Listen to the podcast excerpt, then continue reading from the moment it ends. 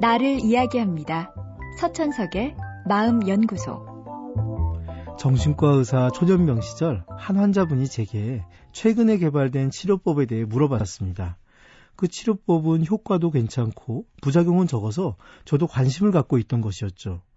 그런데 막상 아는 체를 하려고 하니 그 치료법의 이름이 딱 생각나지 않는 겁니다. 이름도 말하지 못하면서 그 치료법을 권하기가 어려워서 그냥 아직은 좀 지켜봐야 하는 거라고 대충 얼버무렸습니다. 그게 낯설어서 이름이 잘 기억이 안 나네요 하고 솔직하게 인정하고 전화 한 통 하면 알 수 있는 건데 그걸 인정할 용기가 없었습니다. 환자분이 저 의사는 치료법 이름도 모르는 걸 보니 실력이 형편없다고 무시할까봐 미리 걱정을 한 거죠. 오히려 멀쩡한 치료법, 권할 만한 치료법을 아직 지켜봐야 한다고 말했으니 사실 진짜 실력 없는 행동을 하고 만 겁니다. 이처럼 우리는 자신의 부족한 점을 인정하는 걸 어려워합니다. 당연히 모든 걸 알 수는 없는데도 잘 안다는 듯이 대하거나 조금 아는 내용에 대해서도 혹시 모르는 걸 물어볼까봐 아예 모르는 것처럼 행동하기도 하죠. 그런데 솔직하게 부족한 점을 인정하면 대부분의 사람들은 싫어하지 않습니다. 내 약점을 드러낼 때 오히려 가까워질 수도 있죠. 제가 만나는 환자분들도 제가 어떤 내용을 모른다고 하면 오히려 더 친근감을 느낍니다. 너무 자주 모른다고 하지만 않으면 신뢰에도 별 영향을 미치지 않습니다. 부족함은 부끄러운 게 아닙니다. 그저 인간의 본래 모습입니다.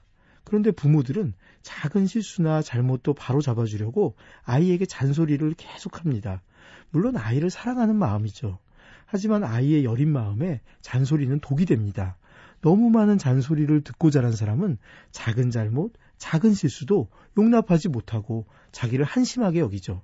하지만 그렇다고 잘못이나 실수를 멈출 수는 없습니다. 그게 인간이니까요. 부족한 걸 인정하고 그렇지만 더 잘해보려는 마음을 또 한 번 가지면 그것으로 충분합니다. 내가 완벽해야만 나를 믿을 수 있는 건 아닙니다. 부족한 그대로 자기를 믿어야 합니다. 남의 시선에 맞추려 하지 마시고 자기가 바라는 것을 이야기하세요. 대신 상대가 싫어하면 그것도 그대로 인정하십시오.